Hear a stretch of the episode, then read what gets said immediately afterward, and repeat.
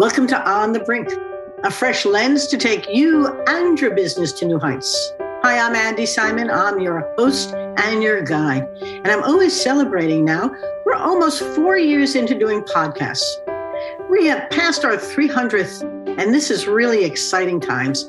There's something that is fascinating about sharing great people's stories with other great people. And I do think that this is an important day as we're looking forward into 2022, all the kinds of things that women are trying to do to help women not just become the best they can be, but really change our society so that women can thrive. Remember, women are more than 57% of the college graduates, more than half the doctors, half the dentists. We seem to simply have a hard time making that stick as something that people are embracing. So I brought here today Anne Grevin, Annie Grevin, and Annie has a wonderful corgi behind her that you're going to enjoy watching as we go through this. But it's okay. It's better than him scratching at the door. And we both love dogs. And welcome to this wonderful world of remote work, hybrid work, and what the heck. And Annie is the global head of food and agribusiness innovation and the FoodBytes platform at Rabobank and I'm an ex banker. And so we shared lots of familiar stories about both banking, women in banking, and the kind of word innovation in banking. Really? I mean, that was always sort of like one thing you wanted to do, but oh, could we really? Um, Rabobank's food and agricultural innovation platform drives collaboration between startups, corporate leaders, and investors to develop solutions to food system challenges. Now, if you aren't familiar with the challenges of food today, whether it's water and the deterioration of it, whether it's soil and the question of uh, how do you fertilize and what do you fertilize with, if it's all kinds of things with the distribution of it, and I love AeroFarms that has indoor growing centers that are growing 2 billion things of food and, and Stop and Shop just announced they're now providing, you know, indoor grown stuff, or the Netherlands where all their food is grown on rooftops there's so much innovation coming in the agribusiness world that it's important for us to know about it, but also help contribute to it. And what's the role of women in this whole process? So, Annie, thank you for joining me today. Thanks for having me. It's good to be here. It's fun. Annie, share your own story. It's a terrific one. And it also serves as a role model for women who are looking about both financial services, but also mm, how to bring your innovation into the mix so that you can really begin to see things through a fresh lens. Who's Annie? Um, well, um, I really when I when I talk about who I am, I often say I'm a banker. I'm a thirty, almost thirty year veteran banker. Um, but I was very fortunate to marry my passion for food and ag when I joined Rabobank about 17 years ago, because all they focus on is supporting the food and agricultural system. While I am a, a, a person who grew up in New York on Long Island, no, no less, I was fortunate to spend a lot of uh, time out west, um, where I fell in love with the the Western landscapes and the Western way of life, but also in the livelihood of um, cattle ranches.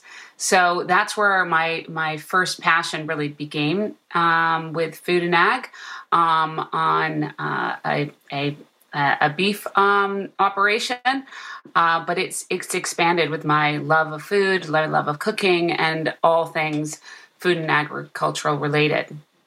But also, what's the important part of the nexus for me is that um, my biggest passion, even from a very young age, was making sure that we did more to preserve the environment. And um, we are now at this really fascinating time where the world is coming together to recognize the challenges of global warming and its impact. And most explicitly, you see food and ag as the center of those discussions. So, um, at this point in my uh, sort of the the next part of my career i've really been able to embody looking at innovation and what are the sustainable solutions for building a food and agricultural system for the future um, working with large companies um, small companies to sort of help realize those ambitions. We're going to have to feed um, 50 million people um, and then 10 billion people in the next uh, by 2050 so we better get going. We have a lot of work to do um, while we also need to preserve the planet and if you look at africa some of the challenges there are the women are the agriculturalists and without sufficient water they don't have any source of income or food And it's very complicated because it isn't simply about irrigating better. Um, there's no way to do that. And when you look at that whole continent, you, you got to say, wow, now I begin to understand uh, this is not simple or easy. This is a complex global problem, and we can't solve it solo. So, what are you doing with Rabobank and the kinds of innovations you see developing? And, and we'll talk about being a catalyst for this, a woman in this, uh, as we go through it. But I do think you're seeing some terrific ideas emerging. And we both know that innovations take time to seed and grow. But unless we unless we fertilize them and let them come up, and then I, the idea turns into nothing. Uh, right. For the ideation person, what are you seeing? Um, so you know, we're seeing so many amazing things. We tend to focus on and that seems like a very broad statement, but it's true. We we get to work with young talent who are really looking at the agricultural landscape differently than I may have, and even generations prior to me. They're actually looking at it with a lens for tomorrow. So whether some of this, you know, the ideas you talked about, growing foods, maybe you'll go into a, a, a you know, instead of going into a grocery store that you know today, maybe in the future we'll be walking into a greenhouse um, like experience. Um, or we'll think about how we are able to capture water um, from the air that and help filter you know arid landscapes the technology exists but these are the kind of things that will come forth to really become viable in the future um, i think you know when we think about what is it going to take there's so many facets to the food and ag system that we look at everything across the supply chain. And we call it, you know, uh, farm to table or farm to fork. Um, and it really is uh, so many different facets of what needs to happen at the farm, at the distribution, at the warehouses, in the restaurants, getting to the grocery stores, to the consumer, and then how the consumer behaves after that. So, um, that's how we look at uh, innovation and we look at solutions that help optimize more sustainable opportunities to solve problems that aren't as efficient today or aren't being solved. You know as you think about that farm to table sounds like you know two words.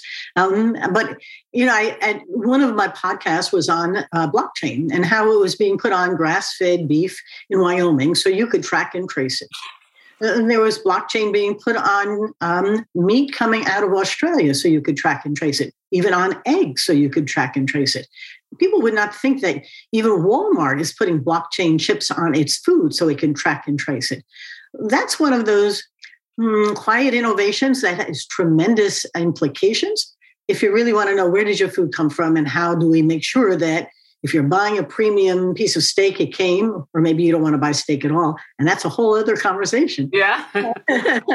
um, um, but are there others that you that that really strike you as important for people to become aware of and begin to think about? Any things to share?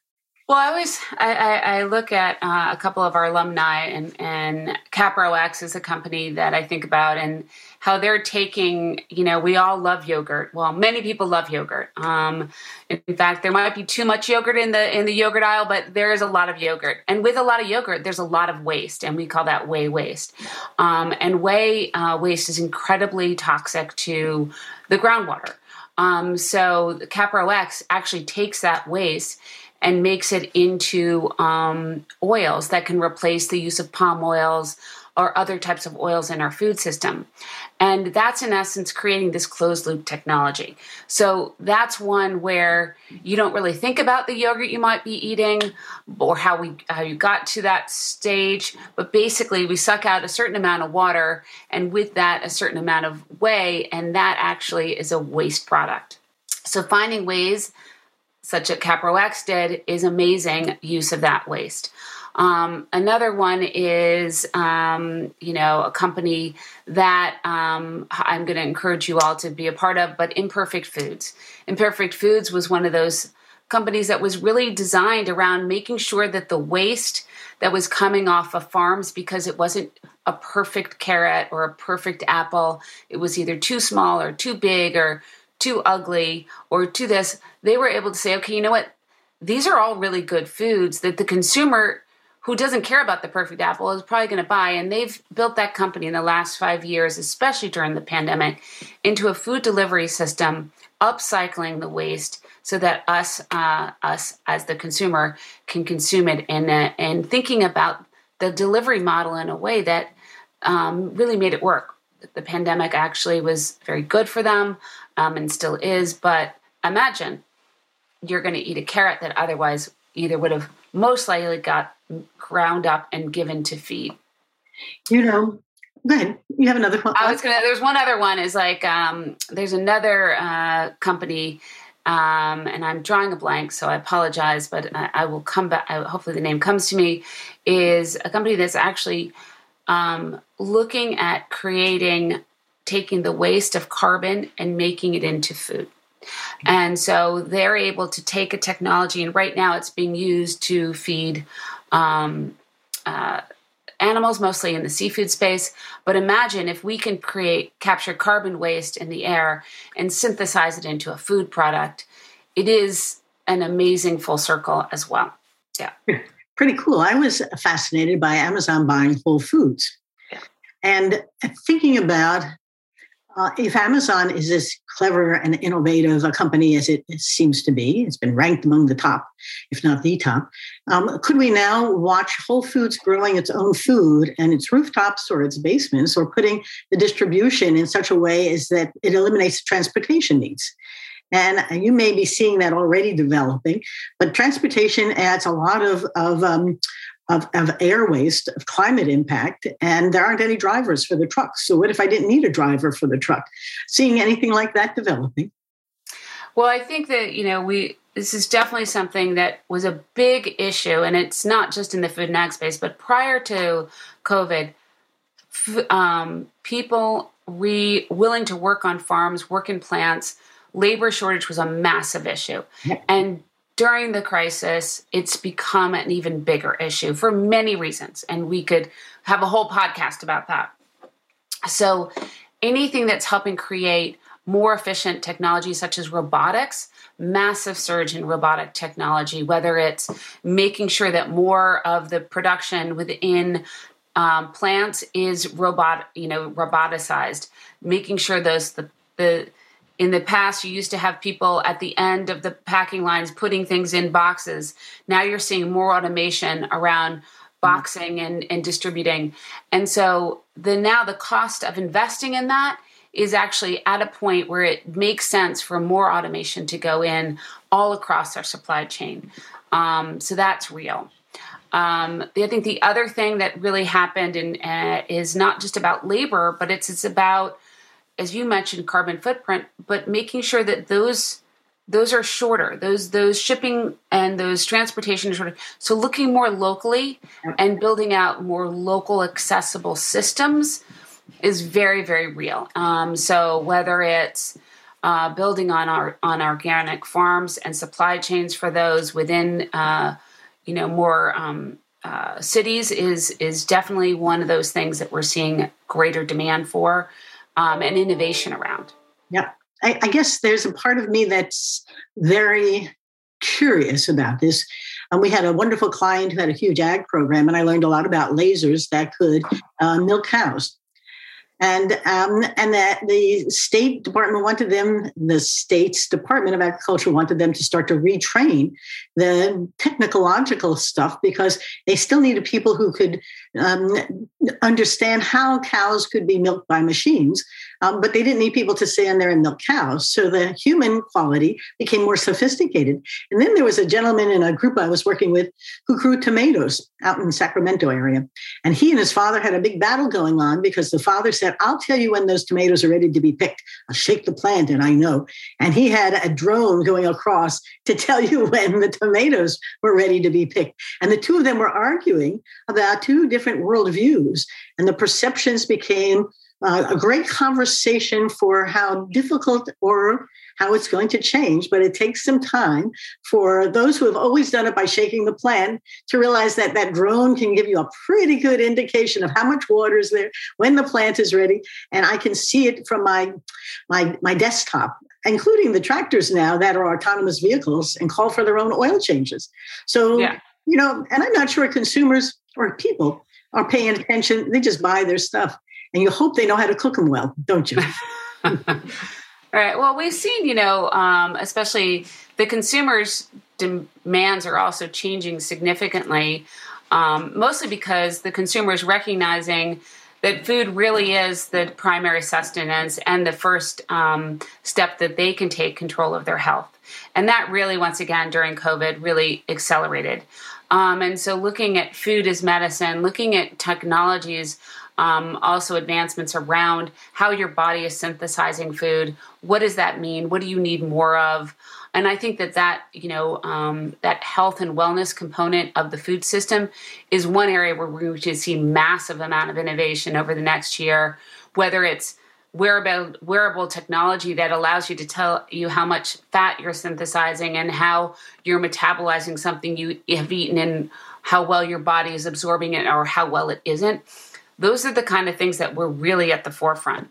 Um, and even radi- you know uh, recognition on how your body is responding just by looking in maybe into a camera like this. Yes. Your doctor on the other side can say, you know what, you're experiencing an allergy to strawberries uh, I can see it based on these patterns. So I think there's so much coming um, that will connect the consumer and all of us to our food and being able to assure where that supply chain of food, so blockchain you mentioned, but also all of these uh, sensor technology that can tell you every component of what the DNA of that food is yes. and how that might impact you. So all of these things exist. It's about how they're going to get um, supported and how they become relevant in our food system that um, makes it more sustainable, but also allows us to be smarter about how we use all our resources. And now, a word from our sponsors, Simon Associates Management Consultants. That's us.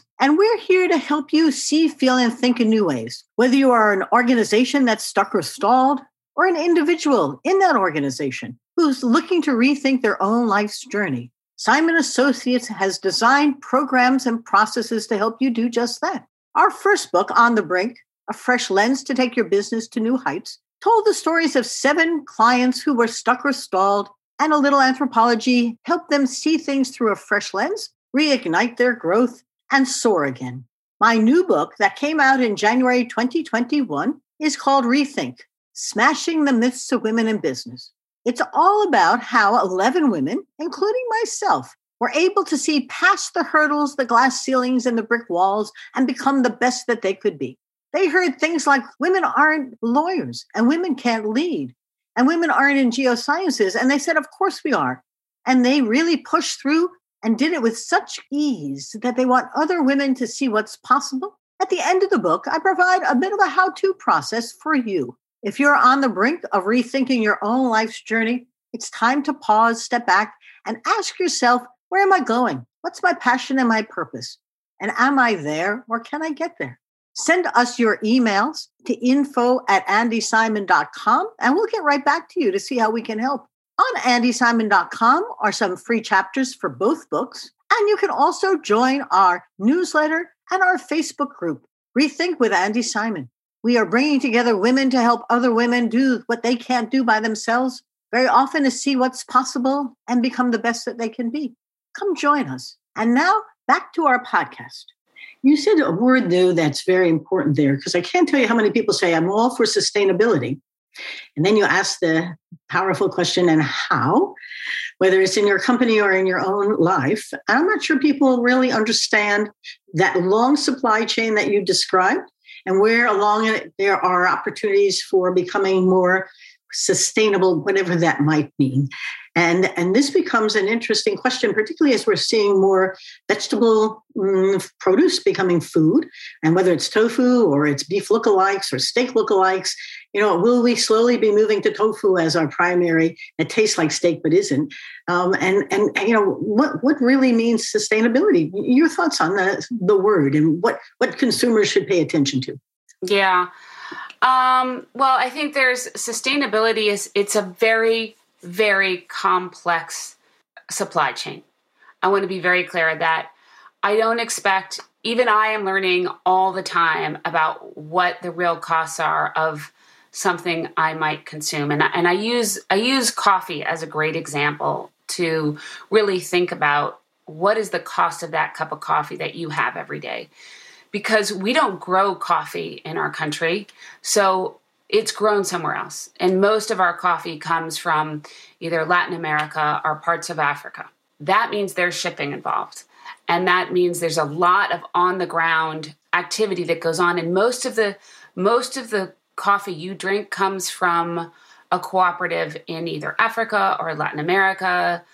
And that cooperative is probably made up of a farmer that has, you know, a, a hectare at most of coffee. And so when you think about all the components and all of the processing that happens on the ground there, and then it's gathered, it's shipped, and then it's processed, and then it's from the processing, and then that cup of coffee is probably anywhere from 20 to $75 if you are really actually putting in the real cost, fair labor, fair. And so it's quite complex. And then you add into the fact that we have global warming and the bands that we grow coffee in are changing drastically. And so, where will we be growing coffee? Will those people have a survivor? So, when I ask you to think about sustainability, about drinking coffee, I would, the first thing I might say is don't drink coffee, it's not sustainable. but how can you make that experience more sustainable? And so, what I always ask the consumer and myself to do is for yourself, think about consciously what is it that you're consuming and how is it that you're consuming and what within your own control you can change to make a difference. Um, and because i think that we can all do something. We can you know i, don't want to dwell on what we've done in our home because it might alienate people but I would say that just thinking about how you guys can be more sustainable. Like if you have used coffee grounds maybe composting those or things of that nature because coffee grounds are very good for your garden, things like that. Yep. Well, but then if you have a Keurig, you have a real problem because you have the plastic. And where does that go? And and uh, that coffee, the the planters have their own challenges with um, with with uh, the kinds of uh, diseases that are attacking the coffee plants at different altitudes, and, and this is nothing is easy, is it? And uh, and yet we do love our coffee. And you know, when we look at what's happening right now with the big energy transition, and it's something I can safely talk about without probably alienating um, my clients, um, is that you know everyone is very keen on batteries, but the reality is the big component to batteries is lithium. Yes, and there is a finite supply of lithium. So is battery and you know and there's mining for like you have to get lithium from somewhere so there are many components to while it might be cleaner from an emission standpoint, is it really better? Yes. And so this is what adds to the complexity of these sustainable conversations, which is why we're going to all have to make choices and they have to be different and modeled differently from how we've made them in the past. Making clear indicators of what's of the primary importance and what has the longest impact for health and wellness of our planet. Those are not easy questions, mm-hmm. but I think we're at least talking about them now and we weren't before. And I hope they're beginning to be taught in some schools so that my grandkids can begin to have a mindset about what is intentionally doing the right thing for both their own health, because this is the same thing. You know, we're part of this environment. So it isn't as if it's an afterthought, it's the thought. As we start our conversation, you and I were talking about the role of women in this world of innovation as well as in banking. And I didn't want to leave without going back to the role models, the way in which women have roles to play within um, the innovation uh, platform. And, and I, I, know you had some particular perspectives on it, and I thought I'd give you an opportunity to share them because this has been, uh, I love this conversation. I could talk this because it's like. I could talk about food all day long. food nag, give it, bring it on. Food, but you see, my, my passion, I'm a corporate anthropologist that helps companies and the people inside them change. And they hate me. Um, even when they know they need to. And you have the same mission in front of you where we've got to change the way the world thinks about everything. And, and along that entire supply chain, a whole lot of folks are going to say, go away, go away, go away, don't bother me, um, because nothing is simple. So, what's the role of women in all of this? You have any perspective? Yeah, um, I, I, thank you for the question, and and there's so many places I want to go with that, but maybe I'll start with a story because I think sometimes stories are are the best indicator of, of why and what where our focus should be. Um, last week, you know, it's the end of the year, and I, I know this might be airing later in the year, but um, it's right now we're in December, um, and it's the time that uh, a few of us have been able to gather with clients. Um, and we we have had uh, the chance to meet with folks that we haven't been able to do in quite a while. Um, and so going into those rooms again, um, where we have a hundred plus people, everyone was tested, everyone was safe. I want to assure you, and I want to assure everyone, it was no one. It wasn't. Um, it was all very controlled. No super spreader. There was. It was not a super spreader event. No one got COVID, but everyone tested beforehand and everyone was vaxxed that attended. But what I was struck by um, with both the recent two recent events that I attended is that both finance, both food and ag, is the lack of women mm-hmm. in the room, and that it actually was alarmingly smaller than I had recognized in past years. So we, it really was the first time. You know, we've been hearing about women stepping out more. It it was very present in this conversation, and so um, I started talking about it um, pretty openly with the uh, CEOs that were in the room as well as former CEOs. And there really was a concern. They were genuinely concerned about this lack of representation. Juxtapose that same, those two same events, I had invited some of our, uh, three of our, actually five, but three were, were run by women of our startups that we really thought were doing something groundbreaking to attend these events. And in many cases, they were really representative of the women of the future. One was a company um, called Mazen Health, um, and she um, is really developing a uh, health um, a platform for uh, the, the pig industry, um, swine specifically, um, so that we don't have to use antibiotics. Um, the other was Kiona, Kio Works, um, where Natasha is um, really advancing fermentation and in food so that you don't have to use per, uh, preservatives. Yeah. And the other one was Agua Bonita, which are these two amazing women who started this company while they both had just started started their families because they saw a need to have a more authentic beverage that um, spoke to their their roots, which was aqua fresca. These three women represented the future, and they were not afraid of taking it on. Big food, they were talking to some of the biggest food and ag companies without any without asking permission, without looking for excuses. And so they were my hope. And why is it important? Because that was your question. Why is it important that these women are doing what they do? It's important because they bring a perspective that is different than even my perspective, but it's also different from someone who's running a large company who might come out of a, I would say, a very male dominated uh, workforce because they're all about finding solutions and mm-hmm. seeing through boundaries because they're running a startup and there's nothing but boundaries for them. And so I look to these women as nothing but, you know, I emulate them. Um, and I want to create the path for them because they are the female leaders of uh, that we need for tomorrow. Yep. And in finance, you know, Andy and I spoke quite a bit about this. I see having to take the same stance for attracting women to finance. Yep. And why is finance important? Because a lot of money is distributed from the financial networks, and that institutes power. And we need to make sure that we have more control over how money is allocated, not only to young, blossoming entrepreneurs like the ones I mentioned, but to other companies which may be led by minorities, but maybe those that have a, a, a purpose that is about preserving the planet, that is beyond just instead of maybe instead of making 25% return maybe they make 23% return or maybe they make 24% return or 20% return because they've taken a different path. Something bigger there than just um, return. Um, yeah.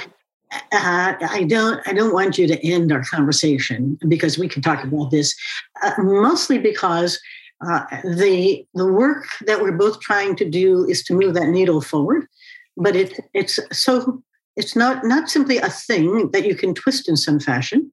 And the research is is fascinating that the mm, people will give money to people who look like them. So who are the the funders? they tend to be guys. And what do they like to do is give it to someone who's handsome and looks like themselves, like a guy. Only 2.4% of the venture capital money go to women these women have purpose. They have something beyond simply the profits. It's a different story. That doesn't necessarily resonate with the investors whose story is about what's the ROI, can they sustain it? The questions they ask are disconnected to the purpose of what they're trying to do. So there's a, an emerging opportunity to transform the whole conversation. And these women are asking, pressing, pushing. I am I'm in awe of their uh, guts, they, they, their gusto. You know, they don't really care. They're going to make it happen somehow. And, and the society that we're living in demands it because we will not survive on this planet unless we make changes sooner than later because there won't be anything left to change. And when you look at evolution, um, it's never been any easier. You know, it's not ever easier. Do you think people gave up horses to pick up the car? No. You know, they threw, they put wire, barbed wire around the Ford and threw stones at it because it was, you know, evil. Um, they'd been riding horses for 4,000 years. Who would ever do anything other than ride a horse? So it's never been simple to bring new things into existence. Um, but somehow we keep pushing forward. And my hope is that through the eyes of folks like these women, there are men as well, not to diminish them. Somehow we can open up new ways of um, of transforming us and the world, and and it's it's got to happen now. We can't wait hundred years because we're not going to make it. Um, so how fast can we help them and support them and and I'm going to say this and hug them um, because in some ways we're all committed to what they're trying to do, aren't we? Yeah. You know. Without a doubt we're about ready to wrap up. A last thought or two to give our audience, you know, something to walk away with other than hope. And I think that's something that you've shared with us because it's, you're talking about. They're full of hope and I think big ideas. And if if we're going to make this happen, it's going to be together, collaboratively. Yeah, and I would say the the one thing I'd like to end on because it's something that I'm going to ask of the audience. It's like, what is the one thing you can take on especially as you know it is December. We'll be thinking about January. Maybe you make promises for the next year. Um, maybe not, but it. Believe it or not, a lot of the change is in each and every one of us in our control. So when you think about that one thing that you might be able to do different and how it could influence and have rippling influence. Yeah. And you know, remember, if you smile, it's infectious. Yes, it's true. So it's the same thing here. If you just decide that one thing and commit to it, to yourself, to the future, it will have a it will make a difference. Yep. And and we'll celebrate because if you celebrate, your mind remembers it. So my urging is after you make that commitment and you make your New Year's resolution and you actually start to do it, write it down in your gratitude diary every day. And you'll wake up in the morning with a smile that you're making the world a better place to live uh, a day at a time, an action at a moment, and and you can be a, a movement for sustainability without doing much more other than I don't know. I'm not going to say change your coffee, but that could be part of it. and Anna, Annie will come back sometime and tell her how she's transformed her home. Uh, there you go. um, but we're all on um, a very important. Uh, uh, my my book is called On the Brink because we are on the brink, and my new book is called Rethink because that's what we have to do. And as I put them next to each other, I said, I guess that's who we are, right? not just who yeah. I, but we are. So I want to thank the audience for coming today. Whether you're viewing it or you're listening, Annie Grevin has been our guest, and I have just enjoyed every minute of it, as you can tell. She said that smiles are contagious. They are. I'm not going to say we're monkeys, but we are. and when you watch her energy and you listen to her thoughts, um, it is a time for both business and people and our society to change because unless we do it a day at a time, a person at a time, um, we've got some real tough road to hoe here.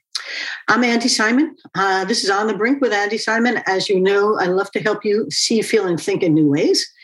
in my book, Rethink, there are 11 women's stories. They're like Annie and the women that she was talking about. And I wrote the book so that other women could have role models. So I'm going to urge you the book is one year old just about now. It came out on January 5th, right before the January 6th myths, but we launched and the book has done extremely well. The reviews are fabulous. And I'm anxious for more and more women to read it and see what they can be. One of the first reviewers said, Now I have a book I could give to my 13 year old daughter. She's a minority, but now she can actually see how women can become the best that they can be. And, and if that's you know really important for us sustainability yes but, these are women who are making a difference not for just profit but for purpose to make the world a better place. And i do think that's what we're all about. So thank you all for coming. And remember i love your emails. They come from around the world. Just a little note um, Listen Notes. Said we're in the top 5% of global podcasts Four years into it, I'm honored and I'm delighted. But your emails help us bring new people onto the stage and to share their thoughts. So I'm going to say bye to Annie Previn. Wish you all happy holidays. Uh, this is going to come out after the holidays, but what the heck? You can have a happy holiday all the time. Goodbye, everybody. Have a great one. Bye bye now, Annie. Thanks, Andi.